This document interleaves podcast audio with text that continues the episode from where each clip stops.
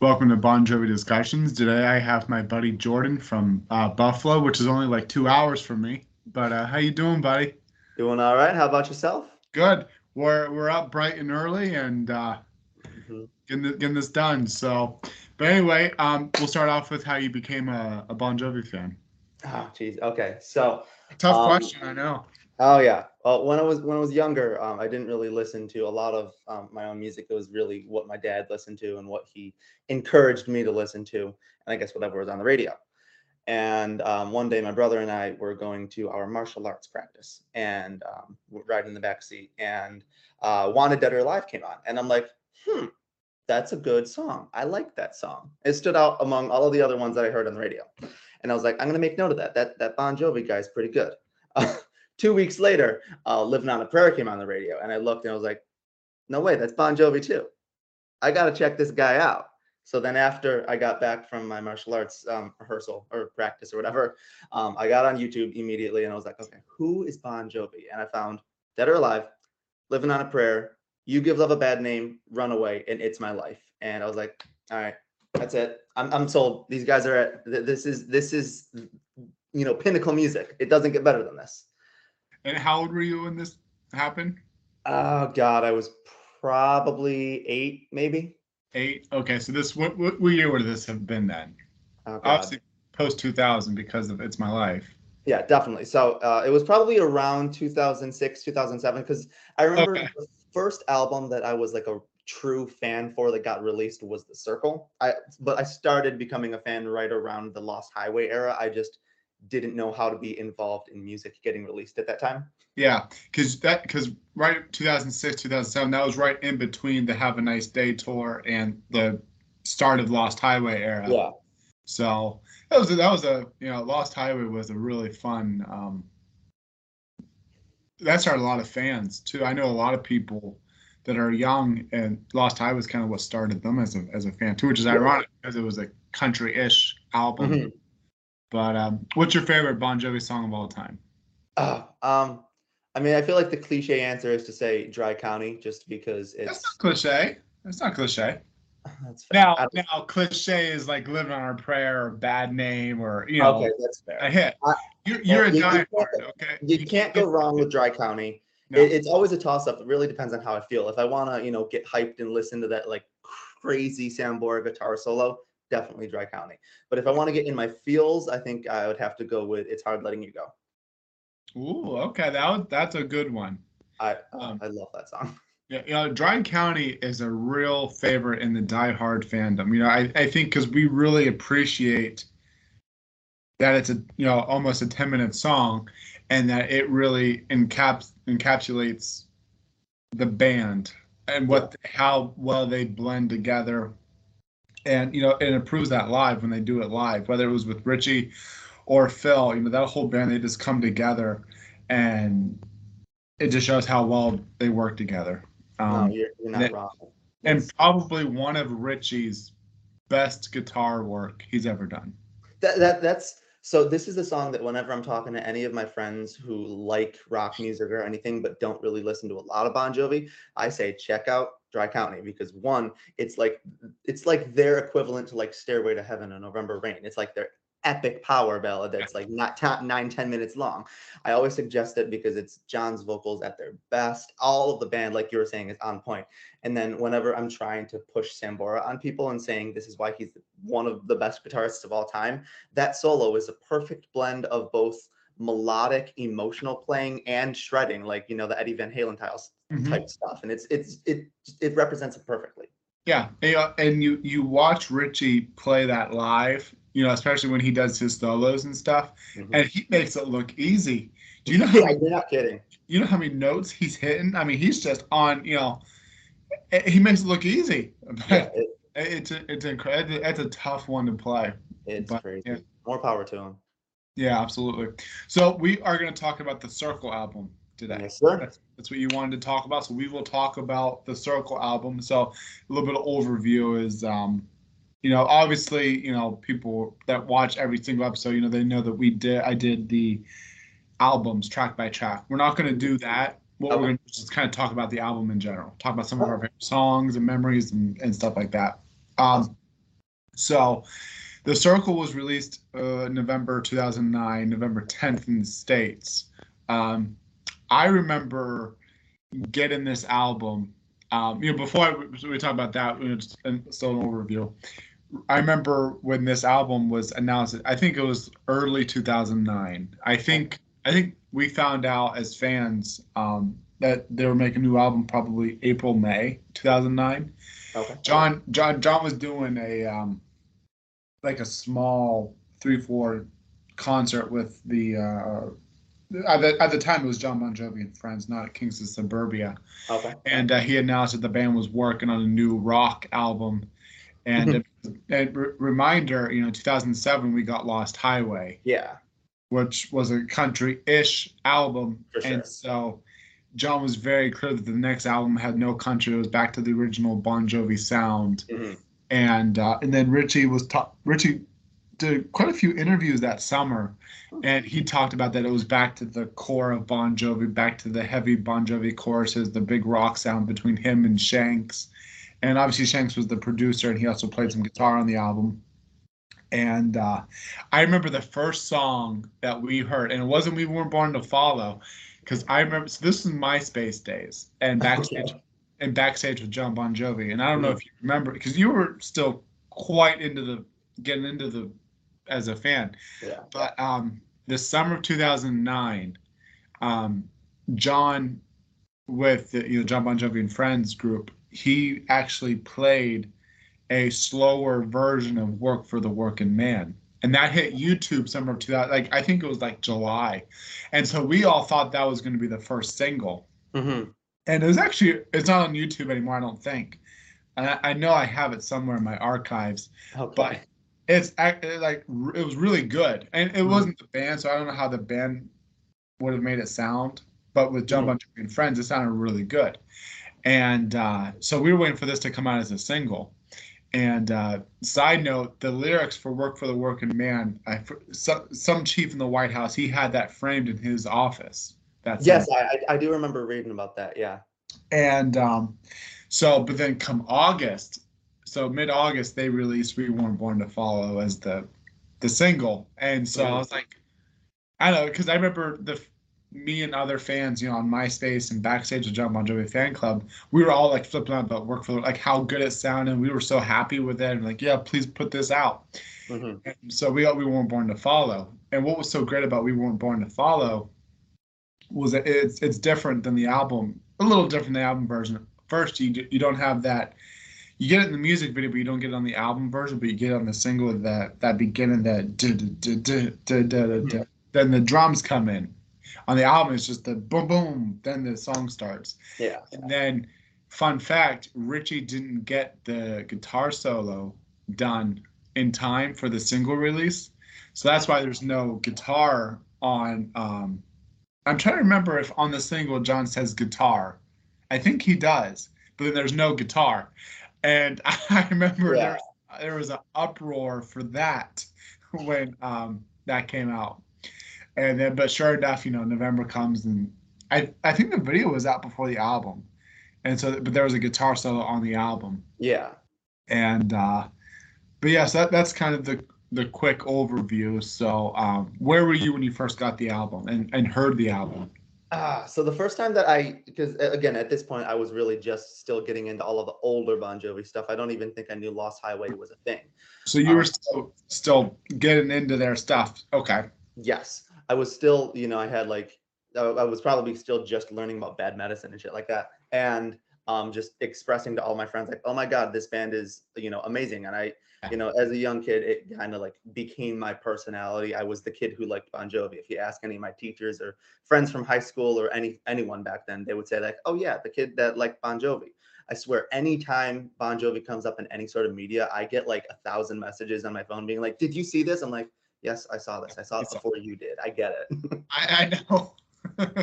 but um, I was hanging out with a friend of mine and we were uh, watching TV. We were scrolling through those like on-demand channels, and we came across the music on demand.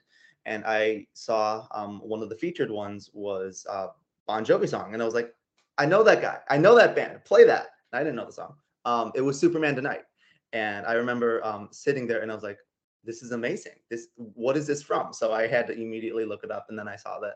I think this was probably after the album came out when they released the music video for Superman Tonight. Um, Yeah, yeah, because that was the second single. and That, yeah, that's what I thought. Uh, yeah, I 'cause just it came out in January of 2010. okay. So then that's I probably didn't get the album till after that then because I didn't know about it. But um, yeah, I fell in love with it. I got home. I told my parents. I was like, Dad, Mom, I this song is it's so good. And my dad, you know, he was a rock head in the 80s and 90s. He actually saw um, Bon Jovi live with Skid Row in 89 or 88 for um, the Bad Medicine or the New Jersey tour. Features- Um, and I'm super envious of that because he was front row. He got one of Tico's drumsticks and Oh, at the time ended up stealing it. It's whatever. Entirely different sidebar from the uh, Circle album.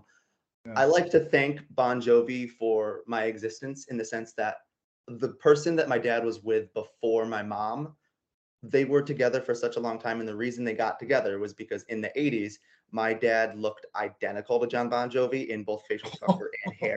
So all of the girls loved him. And he knew how to play Runaway on the piano. So the girl that he was dating at the time was like, Can you teach me? And then he taught her, and then they got together. And they were together for such a long time, and then they broke up. And then he got together with my mom. okay. So it was like if, if if Bon Jovi had never played Runaway, if my dad didn't look like this famous John Bon Jovi, him and that girlfriend never would have gotten together. He could have been in an entirely different place when he met my mom, and I never would have come around. So in a backwards way, John Bon Jovi's the reason I'm alive. So, key question though, just just in case the single women watching this right, or even you know, does your dad still look like John Bon Jovi?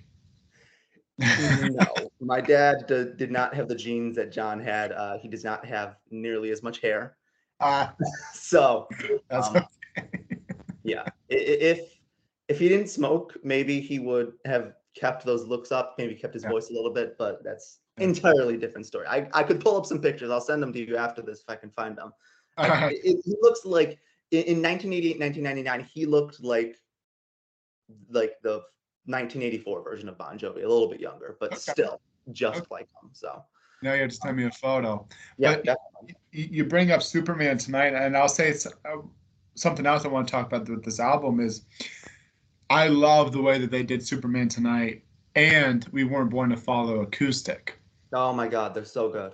Yeah, you know, they did Superman tonight live acoustic, and I loved it. And uh, we weren't born to follow. I think it, it was only done maybe twice. Uh, Mhm. They did it inside this actor studio, and I think John did it with um, JBJ and friends. Um, but I loved I loved them both acoustic, and, and now that we're kind of talking about, uh, we were talking about work for the working man too. I remember getting the album, and I'm going to talk about me getting the album here in a second because it's very special meaning to me. sure. I remember hearing what Work for the Working Man was in the summer of 2009 Mhm. and what was on the actual album. Two, it was uh, it was pretty much almost completely different because it was more, and, and I get it because it was just JBJ and friends when they put it out. Mhm. But when it was the band, it was definitely a lot. I, I, I preferred the JBJ and friends version over Oh the wow. version. The album version's good. Have you heard the JBJ and friends version? I don't think I have. No. I don't think it's on YouTube anymore. I have it somewhere here. Let me find it and I'll, I'll send it over to you. Man, it's it's good. Actually, I haven't heard it in a long time, so I kind be awesome if you could. and it's actually almost the same bass line as "Living on Prayer" Mhm. In "Work for the Working Man." So, Yeah. but I I, I kind of liked "Work for the Working Man" a lot more back then than I do now.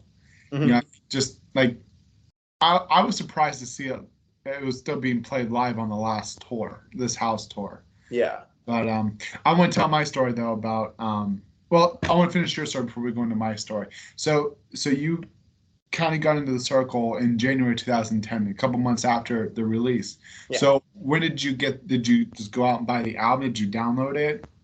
Uh, no, actually, that was a surprise from my dad. So I was um, an athlete in middle school and high school and stuff, and he was picking me up from a practice for something. And I got into the car, and um, Superman tonight was just playing, and I was like, "Is this just on the radio?" And he said, "No." He just handed the CD back to me, and I'm like, Oh man, I was freaking out because this is the first Bon Jovi record I ever had. yeah, So I was just freaking out, and of course, you know, I would not stop playing it for months. Fell in love with every song on there. So Yeah. And do you know what the meaning of the circle the circle means for that album? I did at one point. It's been it's been a minute. Well, I'm gonna refresh your memory. Beautiful. So the the circle, so it meant two things when John would say this in interviews. One, it meant that life and and everything n- nonstop. It always goes in a circle. What comes around goes around type thing. Mhm. And then secondly, it also meant that um, the band as an organization, it was hard to get into the circle, and once you're in the in the circle, it's harder to get out. Okay. So that's what the circle meant for that. Um, and um, but I'll tell my story about the album. Sure. So obviously, I I was a fan at this time. I became a fan in 2000, so I was a fan for nine years already. Okay. And uh, in August of 2009, my dad died. Right after "We Weren't Born to Follow" single was came out, Gotcha. and uh, so that was I, I was 17. How old were you when you got the album? Uh, probably it 10, your middle- 10, 11. Okay. So I was 17 and uh, just lost my dad, and uh, and so move. I had to move, and it was like a whole new life for me. And it was really difficult starting a new school. I was going into 10th grade or 11th grade, and ju- I, I just lost my girlfriend. New school, and the one thing I had to look forward to was the Circle album Okay. and that album really helped me transition to the new life that I had and losing my dad and trying to just move forward. So so when I listen to the Circle album, it takes me, you know, you, you listen to a certain album and it, it takes you back to a certain time of your life, and Mhm. a lot of those songs really helped me, you know, through that. You know, um, songs like "Live Before You Die," uh, "Love's the Only Rule," "Learn to Love." Those songs kind of really helped me through through that. Um, what's your favorite song on the album? Uh, I would probably have to say when we were beautiful. When We Were Beautiful. I tell you, you know, every album there's always a song that John kind of clings on to, and he always plays it. And Mhm. When We Were Beautiful was the, I got I got tired of When We Were Beautiful. I, I liked it. I, I, I love it. I, I I truly do love that song. Mhm. but it got so overplayed during the like when they were doing TV performances or Mhm. live or this that, and of course the documentary was out at the same time too. Yeah. In the book and the documentary when we were beautiful. I just, I got tired of it, but then, you know, after after that whole tour was over, I got back into it. You know, Mhm. it's like it's like um like a knockout for during this house there. I got so tired of knockout, but then now that the tour, I love not you know you find that new love for it. Mhm. Um, so yeah, but um, yeah, when we were beautiful is good. Um, there's something else I was going to say to that, and I can't remember. Um, but you know, it it it was very guitar driven. This album, you know, songs like uh, "Bullet." I really liked "Bullet." You know, it kind of reminds me of a notch down from "Hook Me Up" from the Bounce album. Yeah. If Yeah, I you think, hear it. if you listen to the guitar, you know, it, it's kind of like a notch down from that. Um, but you know, obviously, a lot of these songs are about the the current problems that were going on. Even that album still applies to, to today's problems. But Oh, yeah. you know, songs like "We Weren't Born to Follow" and "Work for the Work," you know, "Work for the Workman" was about the I think it was a DHL company in Ohio Mhm. about shutting down and the employment and all that. You know, we weren't born to follow was talk, talking about the economical problems going on and you know you becoming a change on your own, not following someone's path, you becoming a leader. Yeah. Um, Superman tonight was um, you know about the world's heroes and, and, and stuff like that. Mhm. Uh, Bullet was obviously, you know, very heavy politically. You know, um, Live Before You Die, Thorn in My Side. That was kind of more of like life, um, you know, just general life. I think. A Broken Mhm. Promise Land. Broken Promise Land is right now. If I had to pick a favorite from that album, it's it's Broken Promised Land. That st- st- that was my favorite for a really long time too.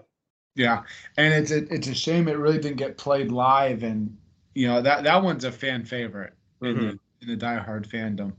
Um, you know, like I really I really love the part when um, he screams, "Come on now, come on now, come on now," Mhm. and uh, it goes into that guitar solo. Um, but then there's "Love's the Only Rule," and that was really fun. Did you see any shows on that tour? No, I didn't have a chance to. First time I Oh, saw live was 2013. Okay, so "Love's the Only Rule" was so fun live. hmm because you know during the the bridge after the guitar solo and stuff he'd go through the pit and i'm not sure if you've seen videos of this or how far in Oh depth yeah.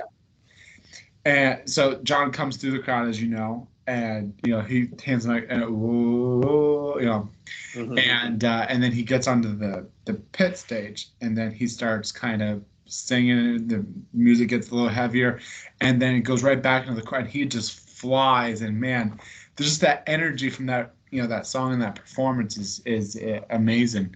And uh, what's that? Oh, I was just saying for sure. I mean, it clearly it carried, you know, enough and impacted the fans and impacted John enough to the point where he wanted to bring it back for the tour this past April.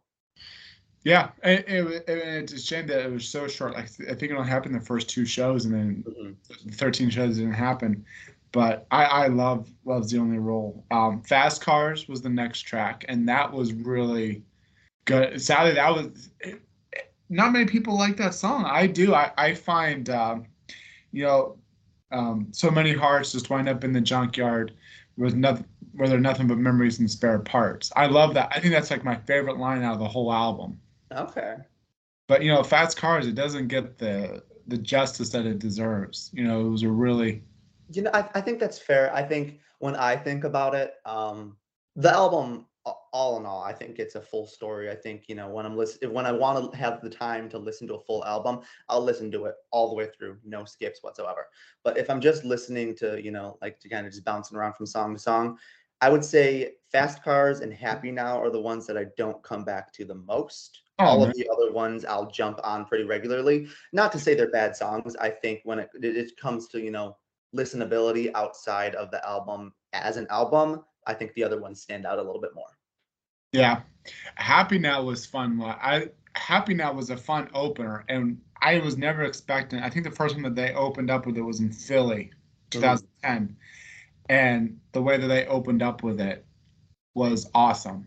Okay. You know, because you, they had the curtain. Have you seen that video? No, I don't think so. Oh man, do yourself a favor. It's it's so it- it'll take your appreciation of that song to a new level. Okay. so the curtains down and obviously they do they do the the band intro which we'll we'll talk about that in a second. Yeah. yeah but the circle intro. And then it stops and then you hear richie on the talk box and you know the guitar. And then all of a sudden you hear the tico drum and then the you know david starting to play his keys and the curtain rises and there's john. Man just the way that they played it the way that the curtain right man it's it's amazing. I love it. it. That made me love the song even more. It's funny because I say it all the time. You listen to a song on an album when it first comes out, and you, you like it, you like it. I'll, I'll use Happy Now as a perfect example. When I Yeah. first heard Happy Now, I was like, okay, this song is okay. Like you, you know, I didn't go back to it often. Mhm. Seeing it live, whole new. Li- I love it now. All right. Sa- Same thing with Knockout from this house. When I first heard Knockout, I was like, yeah, this is nothing special. Saw it Mhm. live, changed changed things for me. All right. I, I think that's probably how I feel with Love's the Only Rule. Didn't see it live, but I've watched enough of the live videos on YouTube and Yeah. seeing how John interacts with the crowd and his excitement for it. I, I fell in love with it. Yeah. And then there's Learn to Love. Learn to Love. Mhm. I was shocked that that didn't get performed because that was, a, I remember talking to a lot of different fans when the album first came out, whether it was on the fan club or MySpace. Mhm. And uh, I'm really dated myself here with MySpace. but uh, with Learn to Love, um, a lot of people really loved that song when it first came out. Now I don't hear a lot of love for that song now, but back then there was. And I th- I thought John would play it live. Never, never, they never did it. I So- think if they go on tour again, I think they need to bring it back. Yeah. In a similar vein to the way they did uh, We Don't Run acoustically, where a lot of the um, chorus or like the refrain parts were sang by the backing vocals just because John's vocals may not be able to sustain those higher notes. I think the backing vocals could do the halle halle part. I think it would be amazing. Yeah. I, I I think the way they did their acoustic set on this past tour was really really good, and I think they have a lot of songs from the past two decades that could lend themselves very well to acoustic arrangements. I have been clamoring for a um, this left feels right part two. We need Oh, it. it- it'll never happen though. It'll I never- know. I just there's It's- so like like you were saying like you know the Superman tonight and we weren't born to follow those acoustic arrangements. The one acoustic like acoustic stripped down version of Runaway that they did on the Crush tour. All of those they would they would be so good in studio. I know it'll never happen, but I want it to really bad. You know what? What's so great about acoustic is that it's it's stripped back, not over. You know, when any band is in a recording studio, they're using a lot of technology to make things better, to mm-hmm. enhance things, and there's a lot of work that goes into it. But when you're doing an acoustic, you're just playing it raw, and Exactly. and there's no over tech. You know, you're not over doing things. You're just playing, and that's how it is. It's stripped back, and it makes you really appreciate. I know you play guitar. I play guitar, Mhm. and so when I play some Bon Jovi songs on guitar, and just playing the chords or whatever, you you have an appreciation for how. Because sometimes when you, you know. For example, playing "We Weren't Born to Follow," when it's just me playing "We Weren't," like you can kind of hear that song, and it Mhm. sounds but when you hear the album version you don't you don't really hear a lot of those sounds because there's so much technology poured into it and you know so I, I think with acoustic it makes you really appreciate the sound and rawness that goes into you know it kind of takes you back to when the album when the song is first made Oh, for sure. you know Definitely. um yeah but um yeah you know th- this uh, acoustic set that they did on this last tour i'll always say i was so happy that it happened and i hope that i know that they stopped doing it mid-tour i hope that it continue i hope they continue to do it again in future tours because i loved it Mhm. I will say that it was definitely a missed opportunity because them playing the same songs every night, you know, American Reckoning and um, Saturday Night. What was the other one? I know they We Don't Run a couple times. we don't run. That's it. You know, two out of those three songs, a lot, of, you know, a lot of the general. Obviously, you and I knew know those songs, but a lot of the Yeah. general fans don't.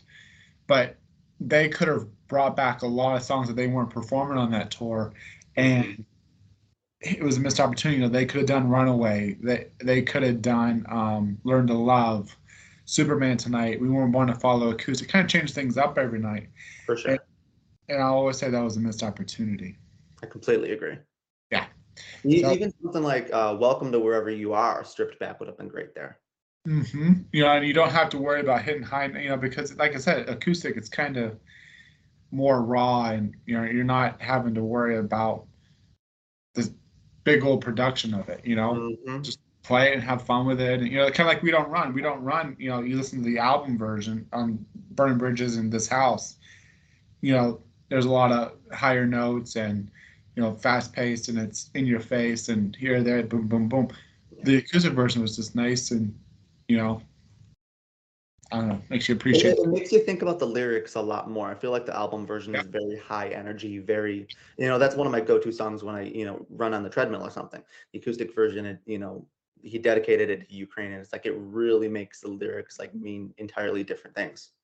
Yep, exactly. Yeah, 'cause it's now when I listen to that, you know, when I first heard "We Don't Run" back in 2015 with Burning Bridges, Mhm. I- was thinking about the record company and stuff, and you know, Yep. the, that was going on with Richie and the record company and the future of the band. That's what I thought of about with, with "We Don't Run," especially when this house came out. But now, like you said, I think about Ukraine, you know, because it has a whole different meaning now.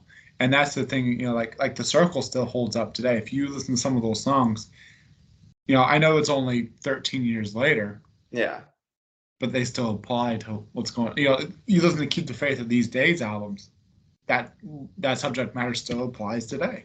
oh yeah, definitely. You know, so One of the best things about Bon Jovi, they're timeless. exactly. Anything else you wanted to say about the circle?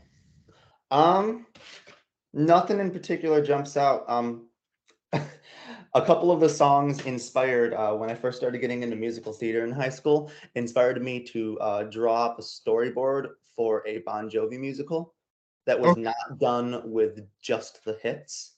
And I remember the title was going to be Broken Promised Land, and Bullet was going to be the first song. What what song you were breaking up? What was the first song? Oh, Bullet was going to be the first song. But Okay. in the way that I was arranging it, it was going to start off with like that choral section that they do after the um, guitar solo. It was going to start off by just singing the refrain, you know, what is the distance between a bullet and a gun? And then it was going to go into the hard rock. Nothing ever came of it, and nothing probably Oh. ever will. But I had this whole, like, I was trying to arrange stuff. I had uh, Blood on Blood being sung as like a trio of guys. I had like the first song being like the big group of guys uh, kind of similar to like West Side Story with like a gang type thing. Um, but it was um, them singing um, "I'll Sleep When I'm Dead." I had I had this whole thing planned out. It was gonna be great. Oh man, that sounds pretty cool though. Heck yeah! But you know, who would go to that other than diehard Bon Jovi fans who know like all of the songs? I It- you know it, it's people hear Bon Jovi musical, they want to go hear someone sing "You Give Love a Bad Name" and "Living on a Prayer" and "Wanted Dead or Alive." I don't think any of those songs made my cut. yeah yeah yeah. and and for and, I, and I'll, we'll leave with this. I I always say that it's a sh- it's, here in America it's all about the hits. you know, Mm, overseas, you know, they, they really do appreciate the deeper stuff. But here in America, like you said, if you were to have a Bon Jovi musical and play songs like Blood on Blood and Blood, you might be able to get away with, but songs like Bullet, Broken Promise, and people are gonna go, "What's this?" exactly. Because they, they, they're, you know, so I, I remember I was talking to someone. Someone yesterday told me that Bon Jovi is, you know, underrated for their music, and I, I or something along the lines of people only know the hits. And you're right, because I do the same thing. Because I just saw, I just saw the stadium tour with Poison, Joan Jett, Def Leppard, Motley Crue, Mhm. and I was expecting the hits. You know, Yeah. I can't say I'm a diehard fan of any of those bands, although I really, really, really love Joan Jett and Poison. But when it comes to Bon Jovi, I'd love to go to a show and see nothing but the hits. But you have to, you have to remember, 95% of that audience are just going to see Bad Name Prayer and It's My. Life and the songs that they know. They don't know the deep stuff, you know? Exactly. So, um, yeah. So that so the so it's all about the legacy. You know that that's where the band is at now is celebrating their legacy and you know they're not. I hate to say it, but I don't think we're ever going to have another Slippery When Wet happen or another Crush happen. Oh no, God no! I think I, I could I mean in today's age I could see you know the uh, the right song maybe going viral on TikTok a little bit, Yeah, but beyond that, and it w- it would be because they're you know kind of a legacy act like you were saying, and it would be like solely because of that. Like oh look at old man Jon Bon Jovi singing this song about you know the old band, and it's like. I, I- could see something like that, you know, gaining them a couple new followers yeah, in, in, the, in the vein that um in, oh, in 2020 when they did the stripped back it's my life and that the video um that damned tv on youtube edited got like you know 10 12 million views and a lot of fans were saying like wow it's really sad to see jon so old sing this song that we knew. Um in such high energy and such a slow version and it's like one they did that in 2003 shut up. But two it, it, it- at least like you know showing that the band is still out there doing stuff and i i could i could see something along that those lines happening if they did another new album and did something along that style but i don't know you never know yeah. I don't know. I just I appreciate. I I, I love this band to no end. oh Yeah. yeah Uh, I'll support them till the to the day I die. You know, oh, and feel you, man. and uh, but yeah so, so my whole point of going into that was it's a shame that you have such a cool idea you know with a, a musical playing the deeper stuff that the diehards would appreciate Mhm. but you know it would never go anywhere because the general audience is you know and we'll i'll close with this you know you, you go to a show like I said, 95% of that audience they want just the hits you play a deeper song that we both that you and i both want Yeah. nobody else wants it exactly so, all right, buddy. Thank you for coming on. Stay on while I um, complete the recording, and uh, we'll say goodbye. Okay. of course thanks for having me man Thanks, buddy. take care